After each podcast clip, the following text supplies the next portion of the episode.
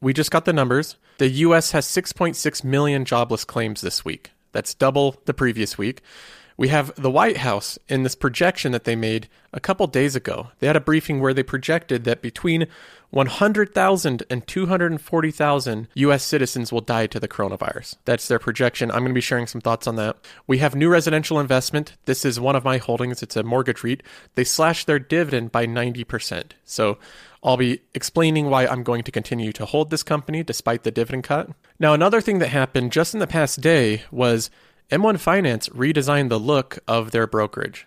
We've been staring at the old version for so long that it looks a little bit different to move over to this one. But overall, I, I like it. I don't know what your guys' opinion is. I'm interested to see what everybody thinks of it, but I think it looks pretty clear. I like the color scheme. It's laid out in a pretty straightforward way. They also updated the mobile app. So if you haven't updated that in a while, download the new mobile app.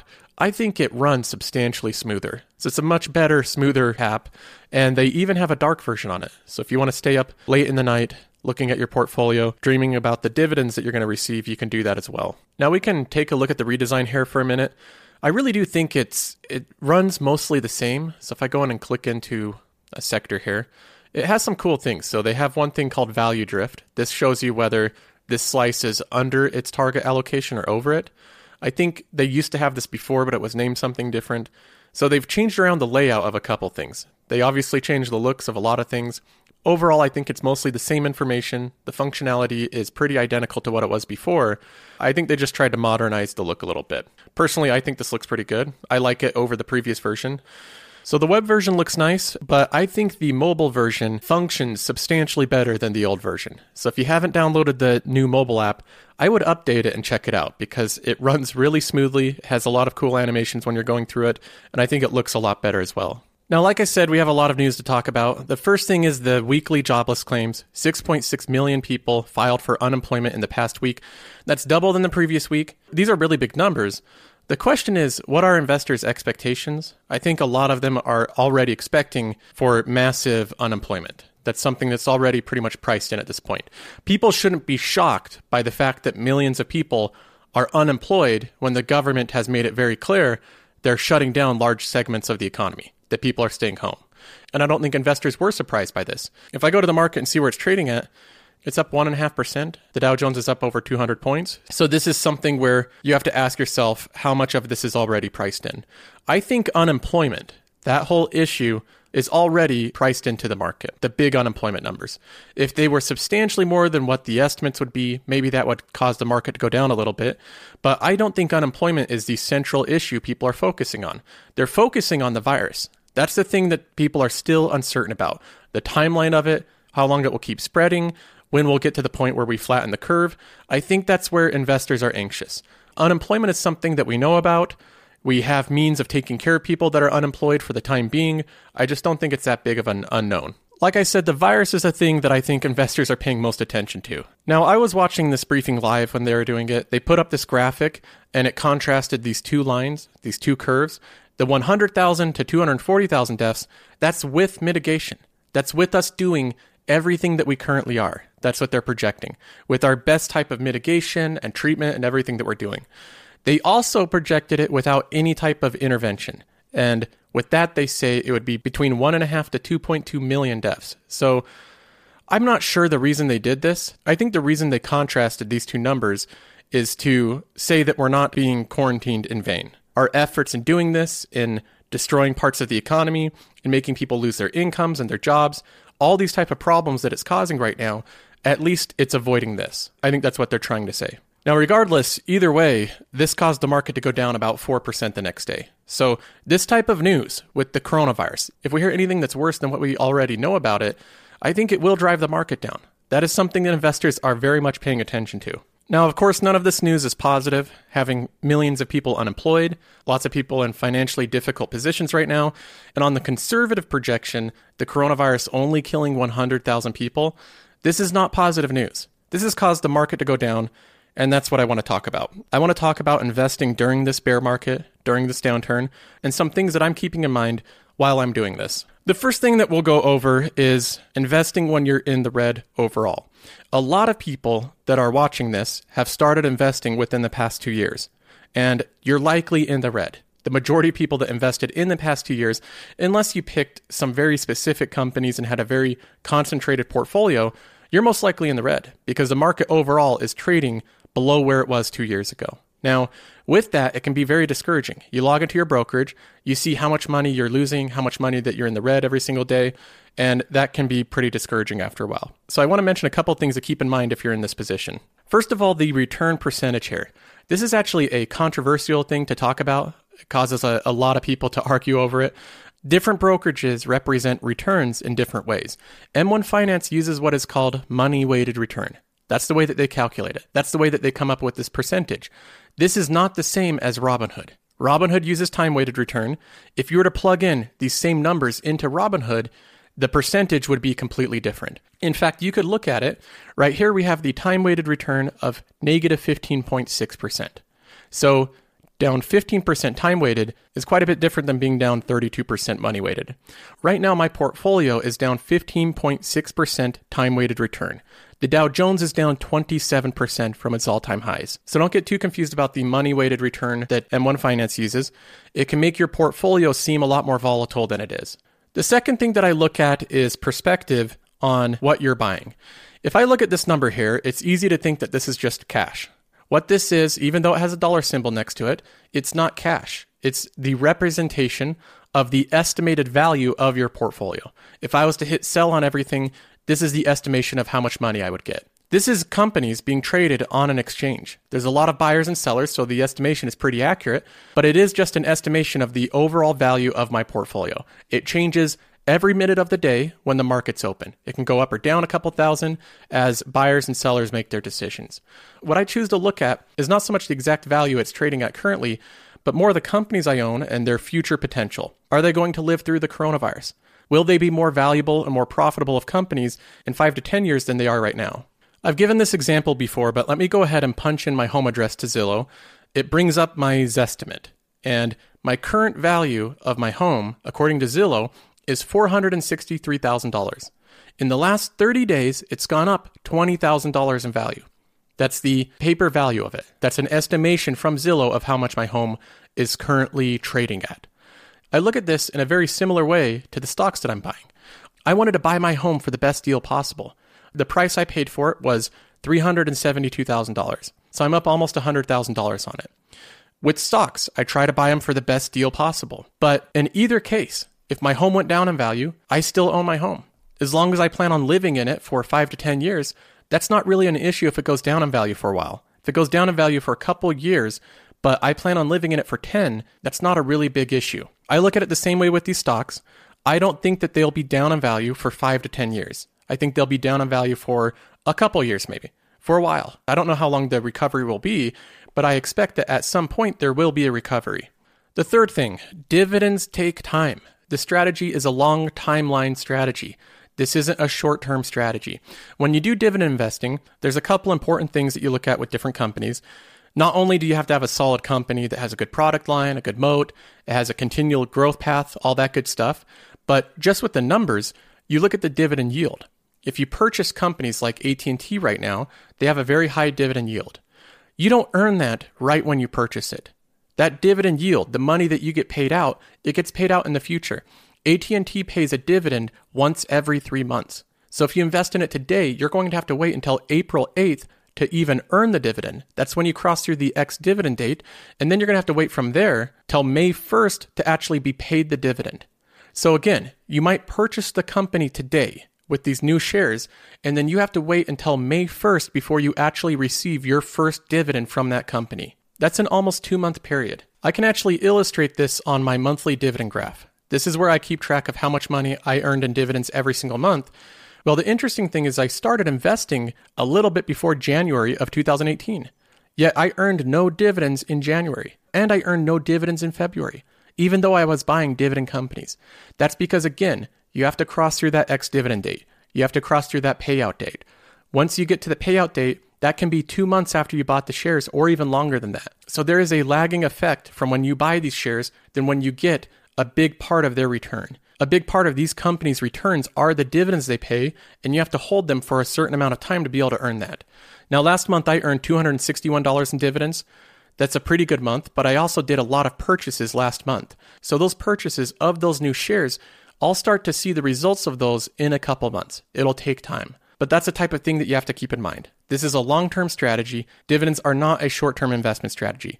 The longer you do it, the more likely you are to make money. Another way to illustrate how important dividends are to the total return is to look at this example here. This is Realty Income Corp, and I have two different graphs here. One of them is how much money you would make with $10,000 invested in this company since 1995 with dividends reinvested and without dividends reinvested. The one without dividends reinvested is $111,000. That's still a really good return. Turning $10,000 into 111, that's pretty good. But then you look at it with dividends reinvested and it's $301,000. That's the difference. You earn about two thirds more with the dividends reinvested. So when you're looking at your companies, if you just purchased them within a couple months, give it time for those returns to work out. If they're solid companies that can continue to pay dividends in the future, you should work your way into the green over time, and the dividends they pay makes out to be a substantial part of their total return. The fourth thing that I would mention to keep in mind during this downturn, it can be very frightening. All the news is unique. We haven't had a pandemic for a very long time. Not since I've been alive, but this is something that it feels very unique. You feel like this has never happened before. We have the government shutting down large segments of the economy. We have a virus spreading around. This is something that is pretty unique. But what's not unique is a downturn. These type of bear markets happen frequently throughout the whole history of the S&P 500. In 2000 we have the dot-com bubble. In 2007 and 2008 we had the financial crisis. We had people taking on loans for homes that couldn't afford them. So there's lots of times where we have been in other uncertain times. This is a pattern that the market has followed. It's a cycle that it's followed. You can see they outline it here that people are positive and confident, they're employed, they're having fun investing, they're seeing the green returns, and then some bad event happens. There's some bubble, like in real estate or the big tech companies that were being priced way too high, or we have a pandemic that shuts down the economy in a way that we haven't experienced before. All of these are very unique by themselves, but if you look at the bigger picture, I think it explains it a little better. That you should expect downturns if you're investing in businesses. They don't only go up all the time. That's not how businesses work. There's equity risk premium, pretty much saying that the reason that investors are willing to take on the risks that come along with owning a business is because of the potential reward of them. Owning a business has a far greater potential reward than most other types of investments. If you look at the S&P 500 and the historical graph of it, it has given better returns than pretty much every other investment vehicle. So this is a great way to have good returns over a long period of time, but the price of admission are these volatile times. This is the price you pay if you want to be a business owner. You have to be willing to go through these downturns. If you can't stomach the downturns, if you sell out at the very bottom of these downturns, if you lose a lot of money that way, this might not be the best way to invest for you. This is for people that can stay invested during the downturns that don't have emotions take over. The amount of risk is connected with the historically good returns. You can't disconnect them from each other. If you want to have the good returns of the business, you need to be willing to go through these uncertain times. The fifth thing that I'll mention is dividends being cut during a downturn. There are some downturns where it doesn't really affect companies that much. It's more of, of trading happening. People are selling out of companies, but overall, they're still profitable. They're still functioning like normal.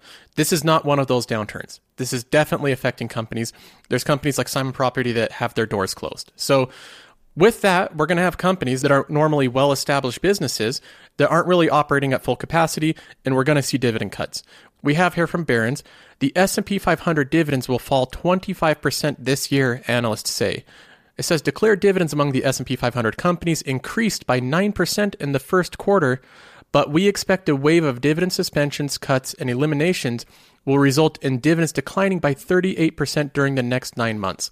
As a result, the dividends paid out this year will end up being 25% below last year's level, Goldman says. So Goldman is saying that the S&P 500 dividend payments will fall 25% this year. That's what their estimate is. We don't know how that's really going to turn out, but it sounds about right. We have in 2008 and 2009, just for comparison, dividend payments fell 23%.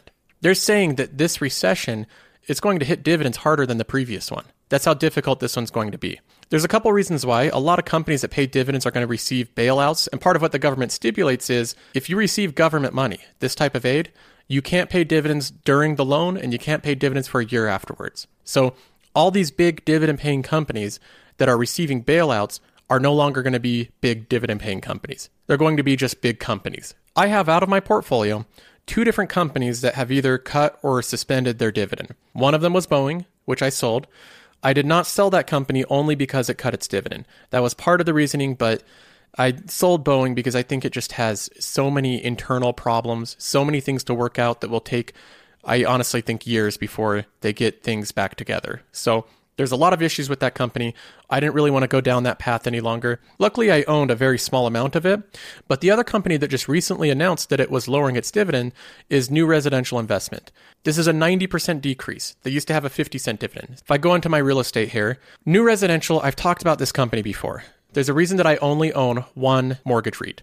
It's because they're extremely high risk. They are one of the most high risk companies. Out of all the companies I own in my portfolio, this is one of the ones that could go out of business. One of the ones I really think has that much leverage and that much risk. So this is a very high risk company. With it, you can make a lot of money in good times. So with that risk, there is a, a potential high reward with it. But as we can see over the past couple months, when the economy tanks, these mortgage REITs really suffer. Now, I'm not selling this company based off the dividend cut. This is something that should be somewhat expected with mortgage REITs. They're not dividend growth companies. They pay an extremely high yield, but it's an unsafe yield. They can cut it at any time if their business model struggles. If we have events like this happen where the economy goes into a recession, on top of interest rates plummeting, that affects companies like mortgage REITs very drastically. We can take a look at the history of NLY, their dividend history, and look at it. It's like a roller coaster. It goes down when the business is hurting, it goes up a lot when the business is doing well. This is another mortgage REIT. This is the type of history you see with mortgage REITs. So, this company cutting its dividend, it's not that surprising. It was eventually going to happen during this downturn. The question is whether they can make it out of this downturn. If they can stay in business, there's still a lot of upside with the company, but there's always a chance the recession will run deeper and longer than expected, which could cause companies like NRZ to go down even further. Overall, I think that this portfolio has done a good job in keeping the income stream. I've invested in companies that so far have continued to pay their dividends. We've had two dividend cuts, one from Boeing and one from NRZ. But looking at how many other dividend companies that I don't own have cut their dividends, I think it's done a decent job so far. We've seen dividend cuts with airliners, we've seen it with cruise lines, we've seen it with hotel chains, we've seen it with a lot of different type of companies. We'll see what happens in the future if we get any dividend suspensions, but so far it's been pretty well. Overall, my portfolio right now, the estimation of how much money it's generating every year is about 3600 bucks. That's how much I'll earn each year in dividends, but that's making the assumption that really nothing changes. That's making the assumption that no company cuts their dividends and that I don't use any money and reinvest it back into my portfolio. I don't make any new deposits. I don't buy anything new. This is just how much money my portfolio is generating yearly right now. So that's a pretty decent amount of money. But if you look at the actual trend, it's going up pretty drastically. As I continue to reinvest the money that I earn from it and invest new money, I'm going to try to compound this and build it up as fast as possible. So hopefully I'll get to the point where I'm earning 500 bucks a month plus in dividends every single month.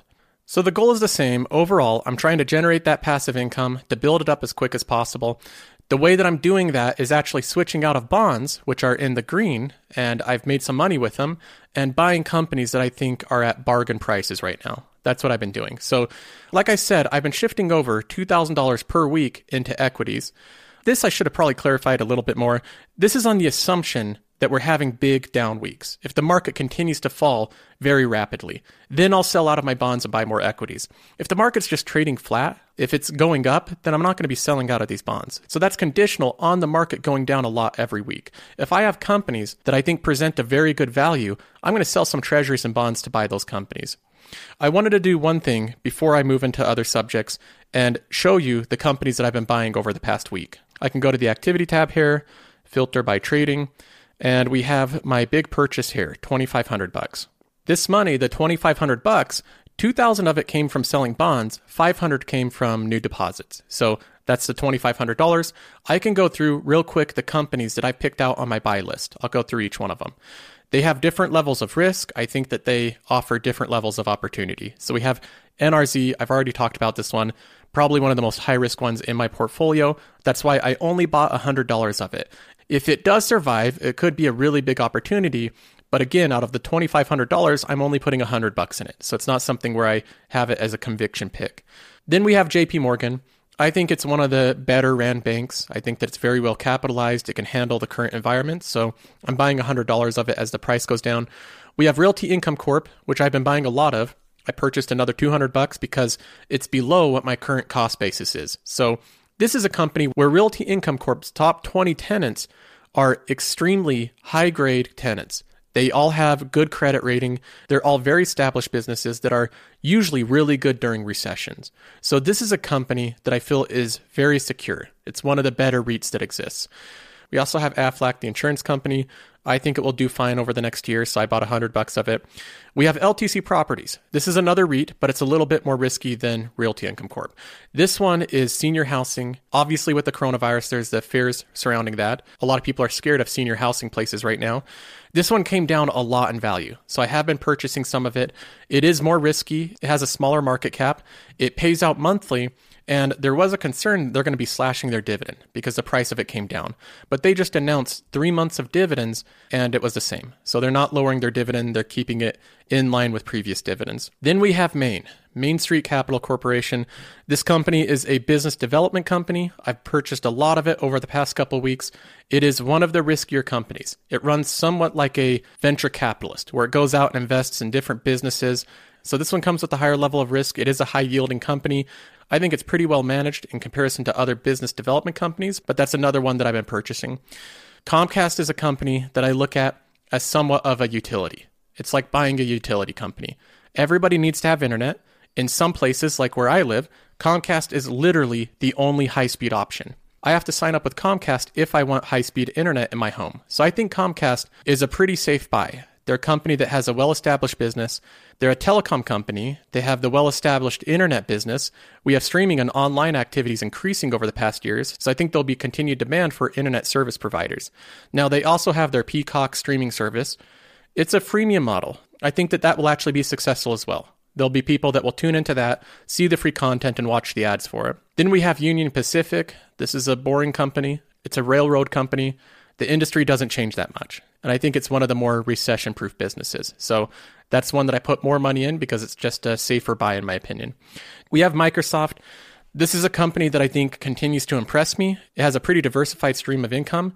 It has been competing extremely well against Slack. We have AT&T, which is a company I have been loading up on. I see concerns with it. They have subscribership loss in a lot of parts of their business, but I think they're situated pretty well. They're moving in a good direction. So this is a company that I want to own. It offers over a 7% dividend yield right now, so that's one that I'm going to continue to purchase. We have Store Capital. This is another REIT that's similar to Realty Income Corporation. So both of them are triple net leases and they own those standalone buildings. They rent out to different businesses. The difference between Realty Income Corp and Store Capital is Realty Income Corp has drastically higher quality tenants. The people that they rent out to are higher caliber companies. They're companies that are much more creditworthy. Store Capital has a lot of companies that don't have the same balance sheets. They're not as resistant during recessions. Just plainly, they're not as good of tenants. They might not be able to pay their bills. They have a higher likelihood of going bankrupt. So Store Capital is higher risk than Realty Income Corp in that regard. Some positive notes on Store Capital is they have a very low debt load, so their balance sheet is pretty good. Even if some of their tenants do go out of business, they have a very diversified group of tenants. It shouldn't hurt their revenue overall that much. But this company, I don't think, is of the same caliber as Realty Income Corp, and that is why it's gone down in value a lot more. And then the last one we have Welltower, which is another senior housing, nursing home, assisted living type of REIT. So they have a lot of different tenants. Some of them are struggling a little bit, these healthcare companies that are taking care of these elderly people, it's expensive for them, especially right now with the coronavirus because they need all this extra equipment. They're taking all this extra precautions. They have to have a lot more people on staff. So, this is something that's putting a lot of pressure on these senior assisted living companies. But the question is, is can they survive it? Will Welltower make it to the other side of this when we get the virus under control? My guess is that they most likely will, but there's risk there. So I look at all these companies and I have two basic questions. Are any of them going to go out of business? And the other question is, if they aren't going out of business, are they going to be more valuable in five to 10 years, assuming the economy recovers then?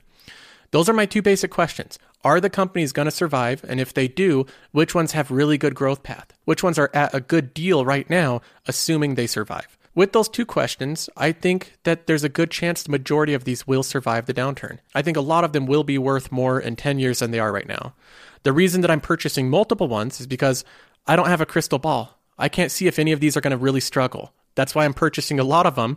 In that case, the hope is that the ones that do really well, I make more money on them than the ones that struggle. That's really what I'm betting on here. So that's really the most recent trading activity I've done. Okay, I want to get to emails and questions, but I need to mention this little bit of news here first. I got this alert, and it says that HBO is offering free access to key series and movies.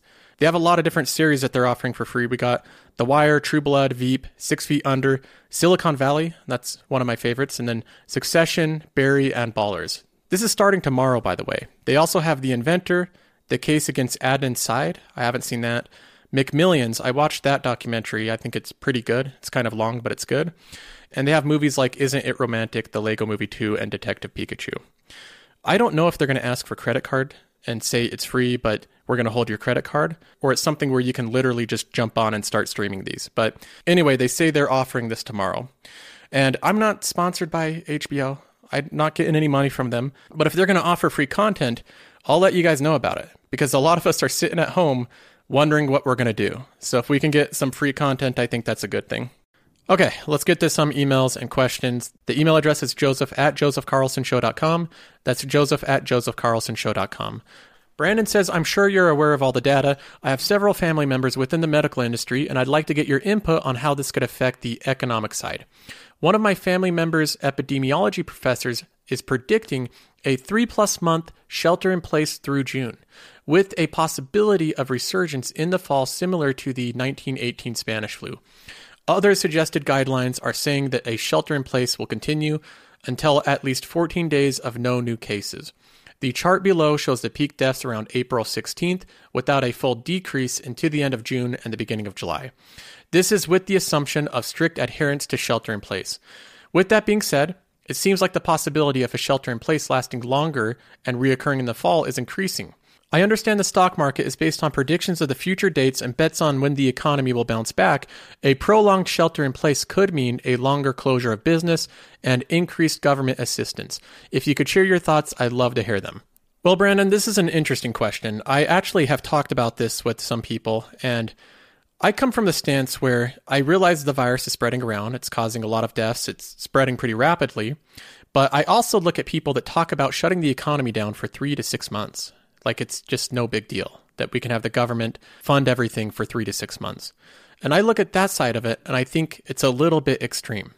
The way that these discussions usually work out is if you express any concern for the economy, any concern for the amount of damage that's going to be done to the economy with a prolonged shutdown, there's people that take that to mean you don't care about the virus, that you're not taking the virus seriously, that you don't care about the human toll with the virus of it killing people.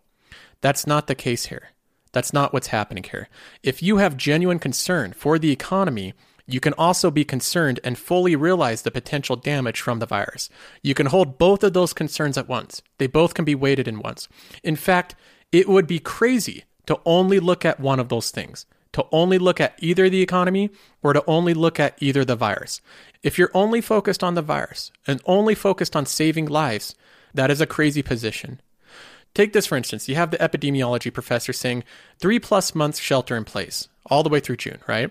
And it might go on longer than that. He might say four months. My question to him would be why not six months? That would probably save more lives, right? If we just kept the economy shut down for six months. In fact, why not a year? Why don't we shut the economy down for one year? That would probably save the maximum amount of lives. Oh, you think that's too long? That might damage the economy? Well, you don't care about saving lives. You don't want to keep the economy shut down for a year, which would be the best way to save the most amount of lives. Obviously, that's a ridiculous stance. If we shut the economy down for a year, yes, it would save more lives, but it would completely destroy our economy. So, anybody that's on the side of only focusing on the virus, when you have that admittance that shutting down the economy for a full year is too long, they have admitted that there's more than one concern here. There's more than one thing to weigh. If shutting down the economy for an entire year is too long, you have already admitted that there's more than just a virus to be concerned about. So we know we've established that both of these things need to be part of the conversation, that they both need to have weight in the decision here. That we have the economy, which is very important to people's lives, and we have the virus, which is a big problem we're facing right now. The decision is is the risk reward. What is the best trade-off? We obviously can't swing it to the side where we're shut down for a year and we completely destroy the economy beyond repair. That wouldn't be a good move to do. And we can't try to open up the economy too soon, which would cause a peak amount of deaths with the virus and it would cause people to not have the motivation to go out and shop. So somewhere in there there's the right time to open things up where we do minimal amount of damage to the economy as possible while saving the most amount of lives and having the economy open in a way where people have confidence to go out and shop. So I don't know the perfect balance there. I don't know when to open back up the economy. I'm assuming that we'll try to do what other countries have, where we have to wait for it to peak, we have to wait for the curve to start flattening and the cases to start declining, and then we wait a little bit longer to make sure we don't reverse the decline. We'll get to that point. We'll listen to the health officials and when they think that we can have at least a partial resume of economic activity. What I don't think will happen is I don't think this will last five or six months. I just don't think our country can handle that type of economic decline. If we push it that far, my portfolio going down in value, I think, will be the least of our concerns. I think that we'll do irreversible damage to the economy. So, my assumption in investing right now is that there's a couple months where we quarantine, we get the virus under control, and then we start to partially resume economic activity when it's on the decline. That's basically the premise of my investing right now. If this is something where we are quarantined for six months, I might be wrong and I'll lose value in my portfolio. But if that is the case, I think I will have much bigger concerns than my portfolio value declining. I think there'll be a lot bigger issues to face if we're in quarantine for six months. A says, Hey Joe, been watching your YouTube show religiously for months now.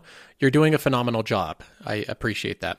Says, While I'm personally an index fund investor, I love hearing your thoughts and commentary on the market. Your optimism is a stark contrast to all the panic being thrown at us left and right. Two things.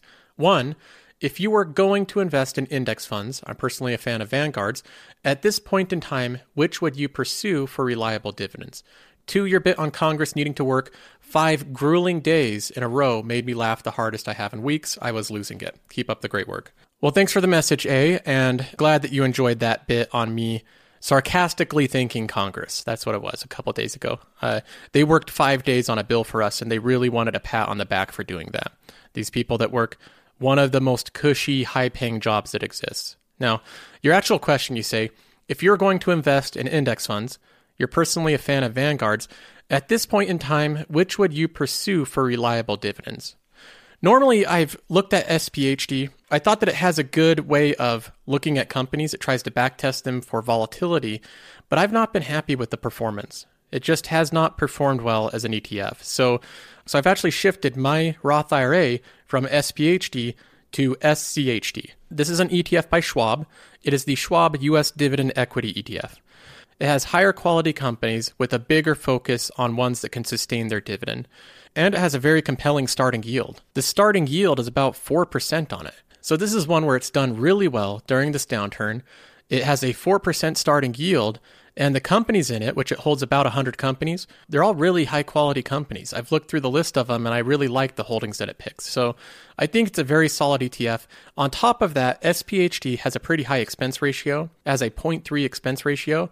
And Schwab's SCHD has a 0.06% ratio. So that's one to look at there if you're looking for sustainable dividends in an ETF. And I do hold it now in my Roth IRA. All right, well, that's going to be all the questions for this episode. I'll be doing another one this weekend. So if you have more questions, be sure to email. You can message me on Twitter or Instagram. I look at those as well. Or you can just leave comments in the video. I, I view those as well. But I hope everybody stays safe, stay inside, watch lots of Netflix. I have to finish the Tiger documentary. That's been a pretty interesting experience watching that documentary. I have a couple more episodes. So I'm going to go ahead and watch that. You guys have a good one. I'll talk to you this weekend.